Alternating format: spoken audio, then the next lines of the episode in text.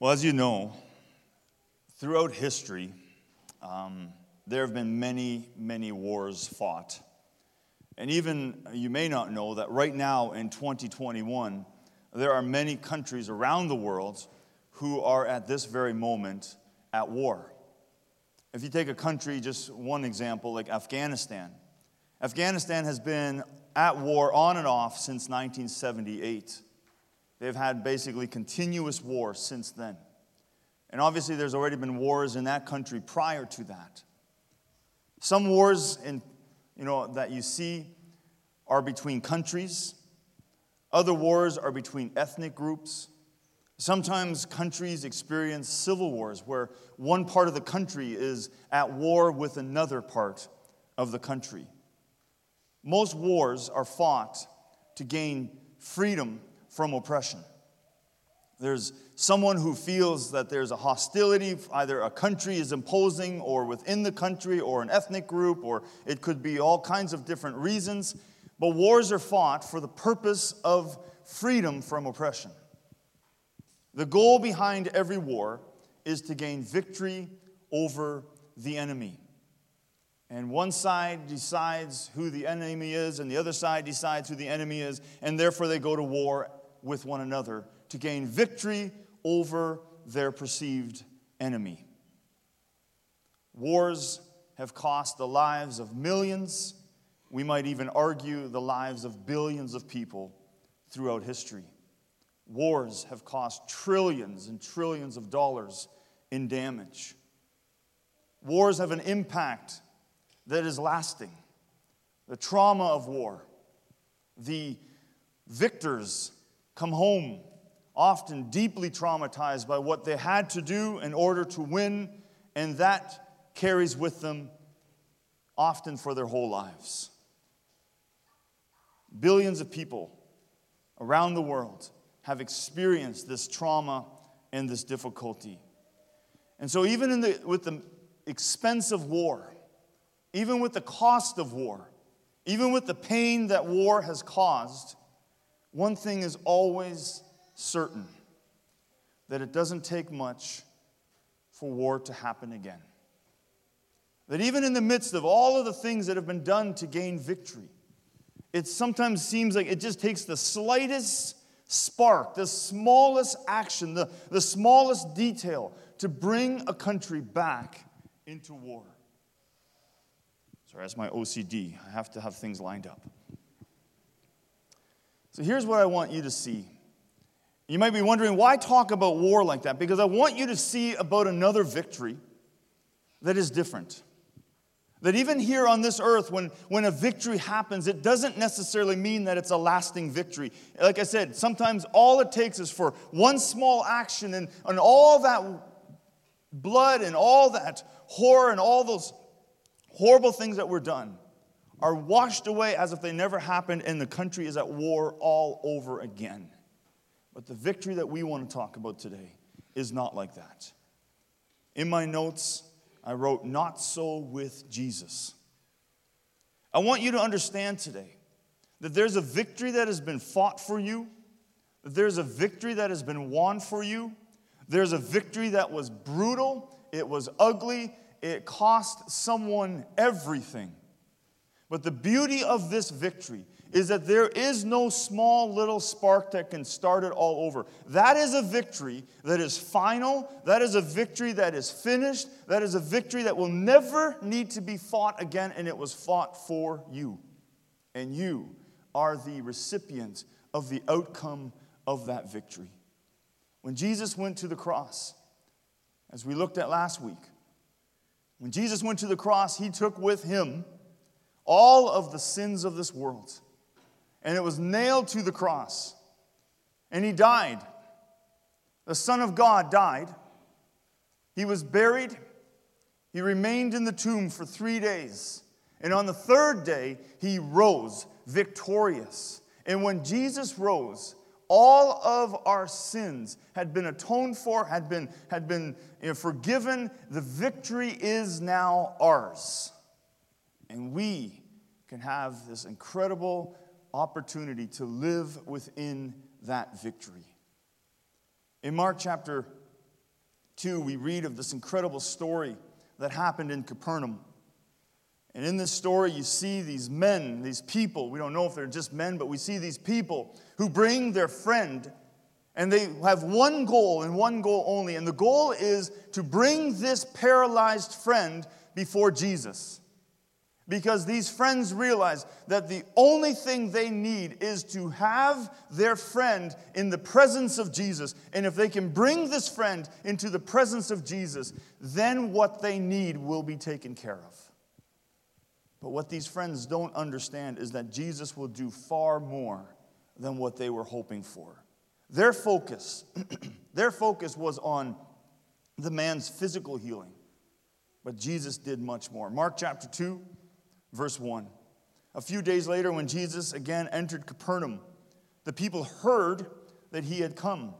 They gathered in, in such large numbers that there was no room left, not even outside the door. And he preached a word to them. Some men came bringing to him a paralyzed man, carried by four of them.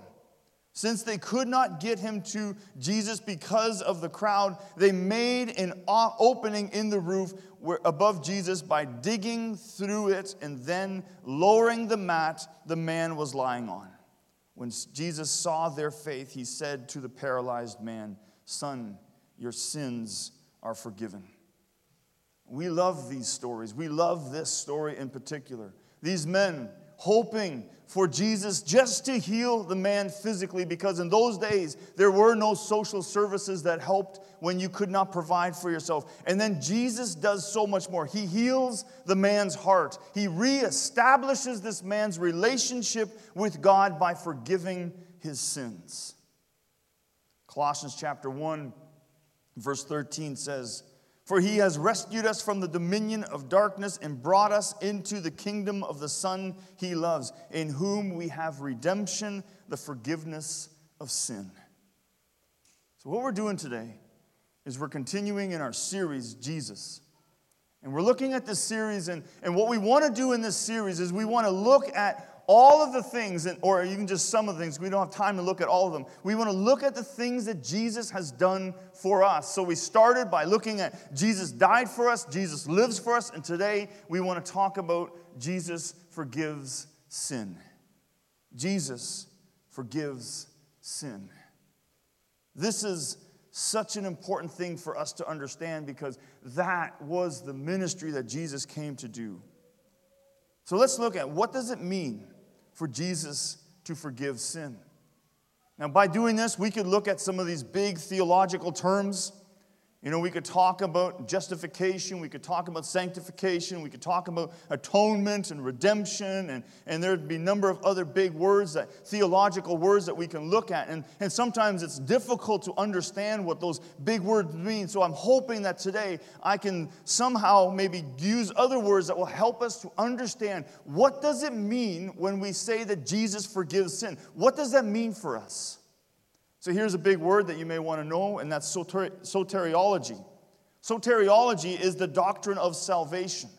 And this is an incredibly important doctrine. This is key in Scripture. Soteriology is all throughout Scripture. According to the broadest meaning as used in Scripture, the term salvation encompasses the total work of God by which He seeks to rescue us from the ruins, the doom, and the power of sin. And then He bestows upon us His grace that encompasses all of eternal life. That in Him, we are not only forgiven, we are not only set free. Soteriology is not only the freedom from our sins, the, the you know, being rescued from our bondage, as we'll look at a little bit, but it's also bestowing upon us what is to come eternal life in Christ. It's a provision of an abundant life, both in the now and in the future.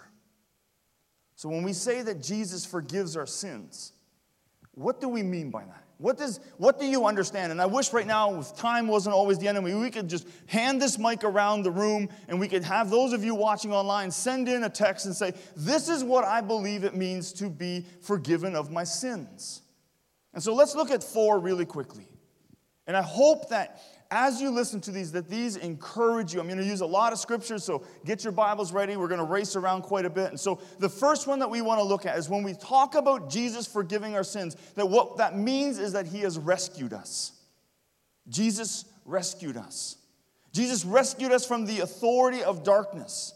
We may say that Jesus delivered us, and that would be another way of saying that he rescued us, that Jesus delivered us. The word delivered is used multiple times in Scripture.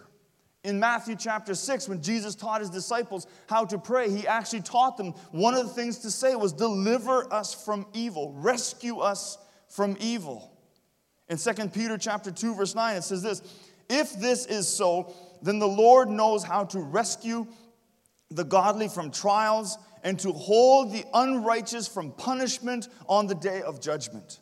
So here we see that even God will rescue us from the trials that we are in, from the temptations that we would seek. He rescue us, meaning that He draws us to Himself. You may want to use the visual of a lifeguard going out, swimming out towards somebody. And what they have to do in order to rescue the person, they have to draw the person to themselves so that they can take them and rescue them. They can't simply stay over here and let the person drown over there. They have to go to that person, they have to draw that person to themselves, and they have to bring that person to a safe place. That is what it means when we talk about Jesus forgiving our sins. He rescued us. He took us and He brought us to a safe place. So let's go back to the very, very basics then. What did we need to be rescued from? That may seem too basic for some of you, but I think it's important for us to realize that He didn't want to rescue us from ourselves only. There is an enemy out there. Ephesians chapter 6, verse 12, it says this For our struggle is not against flesh and blood, but against the rulers, against the authorities, against the powers of this dark world, and against the spiritual forces of the evil of evil in the heavenly realms. The apostle Peter gives this evil a name. 1 Peter chapter 5, verse 8 says, Be alert and of sober mind. Your enemy, the devil, prowls around like a roaring lion, looking for someone to devour. Proverbs chapter 5, verse 22 the evil deeds of the wicked ensnare them. The cords of their sins hold them fast. John 8 34, Jesus replied, Truly, very truly, I tell you, everyone who sins is a slave to sin. So the thing we needed to be rescued from is sin. And Satan would love to do nothing more than to trap us with sin to ensnare us, to hold us captive, to prowl around, seeking how he can use sin to destroy us.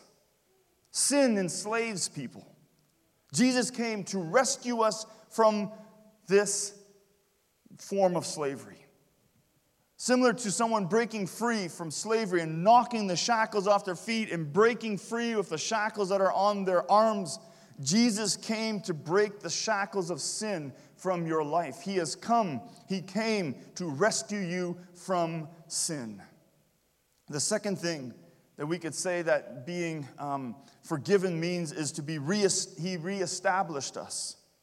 What this means is that He moved us from one place to another. In, one, in a way that you could say is that, that God transplanted you. He moved you from sinking sand to solid ground. He took us out of the authority of sin. He took us away from that place and He put us in His kingdom. He placed us where we were intended to be. You see, we were never created to be in bondage of sin. We were never created. God did not design you and I to be hostage to sin. He designed us to glorify Him, to live freely according to His will. We were created to live according to who Jesus, who God wanted us to be, to worship and to glorify God.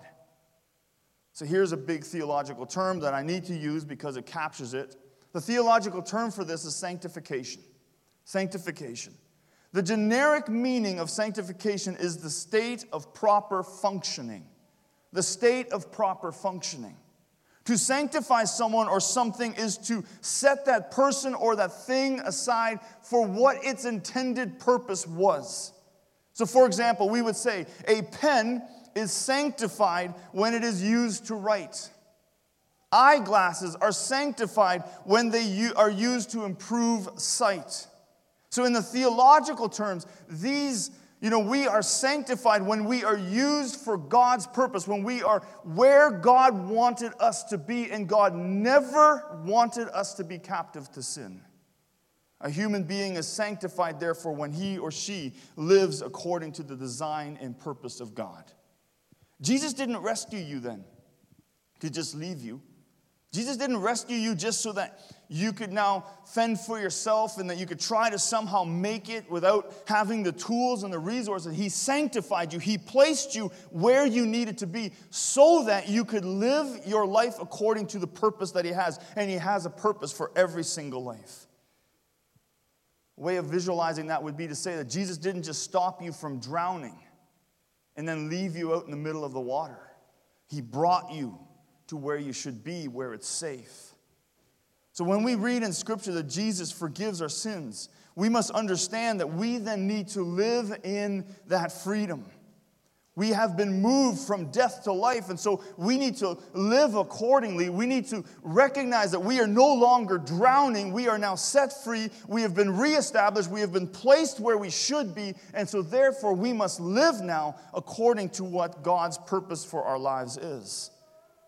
See, the difficulty with trauma, the difficulty with pain, and you read this when you study people who've experienced significant trauma, is that sometimes they find themselves staying where they're at. Even when there's resources and even when their you know, current situation isn't what their past situation was, a person who's experienced a lot of trauma will stay there because they don't know anything else. And so they stay in this place of trauma, even though they have the resources for them to move beyond it. And so we need to be careful that as Christians, because sadly, many times as Christians, we have experienced the forgiveness of Jesus, but we continue to live as if we have not. And this is where you hear people who are believers, who have accepted the forgiveness of Jesus but they will say things, I'm just so scared that one day I'm just going to do something that God will be mad about. I'm scared of making God angry. I'm scared of wronging Him. And they live in the state of fear and they do not live as if though they have been reestablished, as if though they have been placed now where God wants them to be. And if you're here today and you struggle with this, listen to what the Psalms says about this. Psalm 103, verses 12. As far as the east is from the west, so far has he removed our transgressions from us. 1 John 1 9. If we confess our sins, he is faithful and just and will forgive our sins and purify us from all unrighteousness. When you accept Jesus into your hearts, your sins are forgiven. You are rescued. You are reestablished. You are placed where God wants you. Third, He redeems us. To redeem means to buy back. When Adam and Eve sinned, they believed that disobeying God would give them more freedom, it would give them more knowledge. They, they truly believed that now they would be able to live as they would not have been able to otherwise. But instead, they became slaves to sin God had created us to be free, but our disobedience caused us to become enslaved to sin. Jesus died then to buy us back from the captivity that we now find ourselves in. In a sense, when Adam and Eve um, sinned, and when we sinned, we sold ourselves almost in a, in a way of saying into slavery. And so Jesus comes by and he has bought us back, he has redeemed us. 1 Peter chapter 1, verse 18. For you know that it was not with perishable things, such as silver or gold, that you were redeemed from the empty way of life handed down to you from your ancestors, but with the precious blood of Jesus, a lamb without blemish or defect. During the time of the New Testament, slavery was rampant. Slavery was very common. As a matter of fact, many of the New Testament letters that were written were written to churches, and people in those churches would have been slaves themselves in that time. And so they understood very well this concept of being bought and sold and, and being redeemed and, and being bought back. So they understood this. And the truth is, for us here today, that's a difficult concept for us to understand. None of us in this room, and probably none of us watching online, there's maybe someone, if you're watching this from somewhere, where slavery is, you know, still going. But none of us in this place really understand what it is like to be the property of another human being, to be owned by someone else and to have our daily lives guided by the will of others to do whatever they want. None of us really understand that, but these early churches would have understood this really, really well. So sometimes we struggle to understand what redemption means, what it means to be bought back, because we've ourselves have never found ourselves captive in that sense. But we need to understand that even though maybe physically we don't know what it feels like and looks like, but spiritually, I think many of us here today would say, Oh, I know what it's like to be in bondage to sin. And so we need to recognize that Jesus has bought us back, He's redeemed us. Booker T. Washington, a famous black educator and former slave, recounts how he came to understand that he was free. He was around nine years old. Listen to how he wrote this.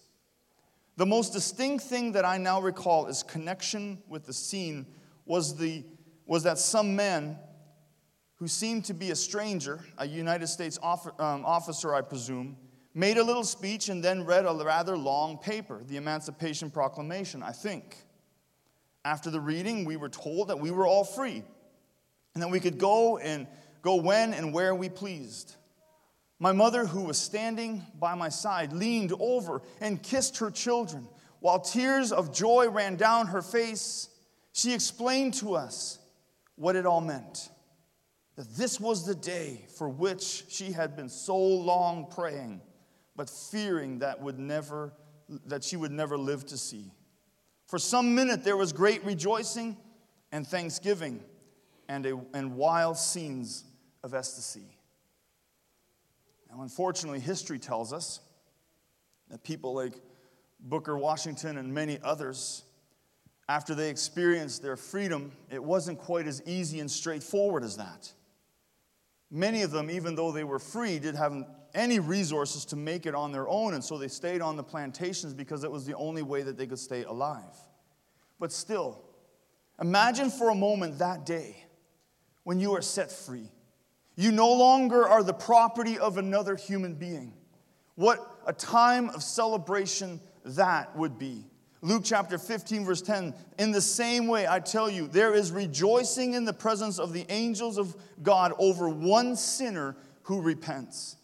See, the angels in heaven and God Himself recognizes that you and I are slaves to sin. And when we give our lives to Jesus, it's a scene in heaven as would be described here and anywhere else. When a slave is set free, when the notification comes and says, All these years you've been captive to this human being, you are no longer this person's property. You are set free. You are redeemed. Someone has bought you back. So, if you've ever wondered what it means to say that Jesus forgives your sin, I want you to visualize that in heaven, when you gave your life to Jesus, when you accepted the forgiveness of Jesus, that there was a party because they recognized that on that day you were redeemed, you were set free, you are no longer a slave to sin. So, being forgiven means that we are rescued, that we are reestablished, that we are redeemed and finally, number four, he released us. He released you and me. Your sins, my sins, have been erased. In a sense, they've been sent away, they've been abolished, they're gone.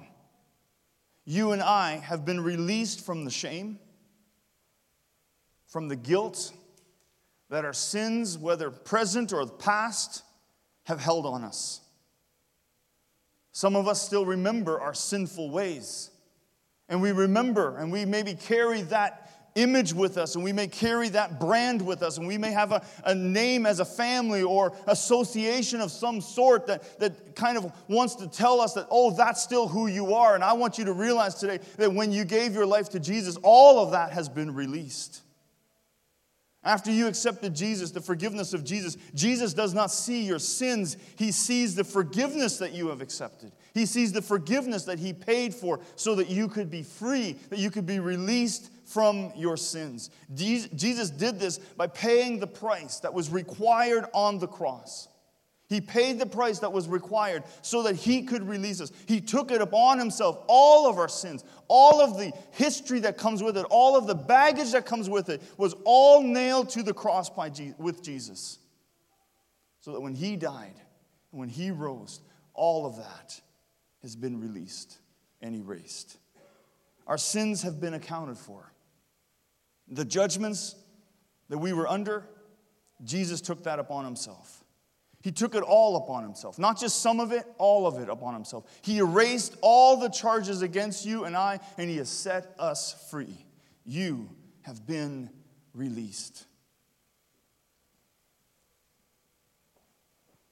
1 Peter chapter 2, verses 16 then says, Live as free people. Do not use your freedom as a cover up for evil. Live as God's slaves Show proper respect to everyone. Love the family of believers. Fear God. Honor the emperor. Live as free people. Peter wrote this to a church that was experiencing tremendous persecution during that time. They were experiencing amazing and difficult hardships. So, for him to say at the end of this, honor the emperor, must have felt out of place. It must have felt wrong. Why would you include that in there? Why would you say, honor the emperor, the very individual, the very office that is causing so much of this pain? What Peter wanted us to see and what he wanted the church to see was that forgiveness covers every situation. That forgiveness isn't hindered by whatever situation you find yourself in. No matter what the situation that you are in, forgiveness has precedence over it. You are not you do not need to be captive under the circumstances that you are in. Whatever you are wrestling with today, whatever sin you may have, whatever history you may have, whatever family, you know, reputation you may have, whatever it may be, the sin the, the forgiveness of Jesus over sin is enough. Even in a society, in a society like the one that he was writing to, where there was so much hostility towards Christians, Peter is saying to them, You are to live as free people. So I pray that today you would embrace Jesus and that you would embrace the forgiveness that Jesus offers. So if you've never given your life to Christ, and obviously this is a call for you to understand and recognize what is available to you. This is something that you can have if you've never given your life, and if you're here or online I want to encourage you that today you would say, and then I want to experience this forgiveness of sin. I want to experience being rescued and reestablished and to be redeemed and to be released. I want to experience those things. And so, what you do is you surrender your life to Jesus. You invite Jesus to forgive your sins. But my guess is that I'm speaking to the majority of people who have already done this, who have already experienced this. So I want to challenge us with two applications. First, because of the forgiveness Jesus offers, I want you to recognize that I can live free from the power of sin. That I can live in the kingdom of God under his authority. And since he bought me, I am his to do as he wills. That may sound wrong, but it's so freeing because he will, he will uh, call you to do what you were created to do. And fourth, I can live free from the penalty, from the guilt, and the shame. So that's the first thing that we need to consider in application. Number two, because of the forgiveness Jesus has given, I can forgive others. And I can accept the forgiveness of others. See, sometimes as believers, we are willing to accept the forgiveness that God offers, but we struggle with forgiveness within ourselves. You may not be able to forgive yourself for the things that you've done, but you should. You may not be able to forgive another person for what they've done, but you should. What Jesus has done for you is what you can then do by living that out for other people. That you need to then make the decision that you will forgive others. No matter how much they've wronged you, that you will forgive others.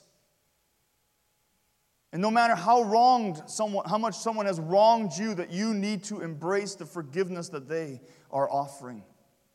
And this is a painful thing for us to experience sometimes because forgiveness causes us to struggle with the past. It causes us to, you know, to remember the pain, and, and sometimes it causes us to release the only thing that we feel we still have over them. So, because Jesus has forgiven us, we must forgive others and we must accept the forgiveness of others.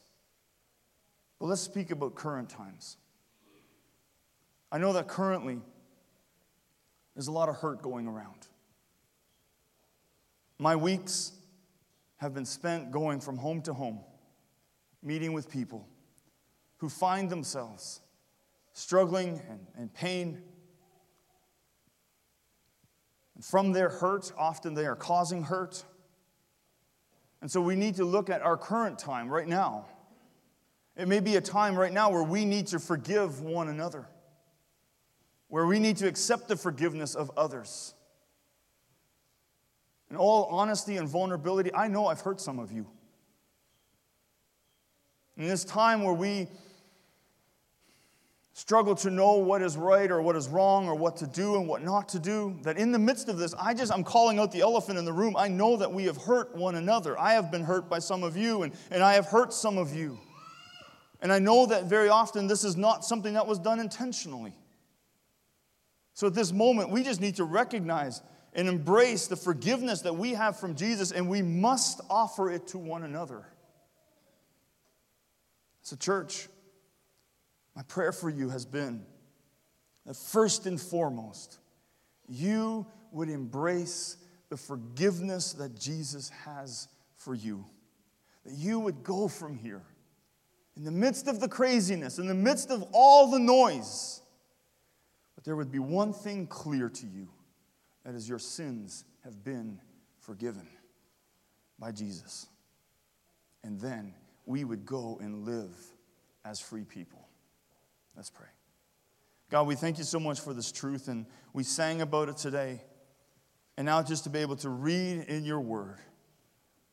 And God, I pray that for all of us here today, that this truth of being forgiven, to, of being released and rescued and redeemed, and, and just this beautiful, beautiful truth of what we have in your word, by what you accomplished for us, Jesus, that we would now live that out to the full. May that be something that we do not let go of. And that when at times it feels like there's shifting everywhere and all kinds of things, that this would be an anchor for us to hold on to, that we have been forgiven. And then I pray, Lord, in the midst of all of this, as hurt abounds, that there would be healing and forgiveness among us. We pray these things in Jesus' name. Amen. Thank you for joining us online. And those of you that are here, God bless you and have a great rest of the day.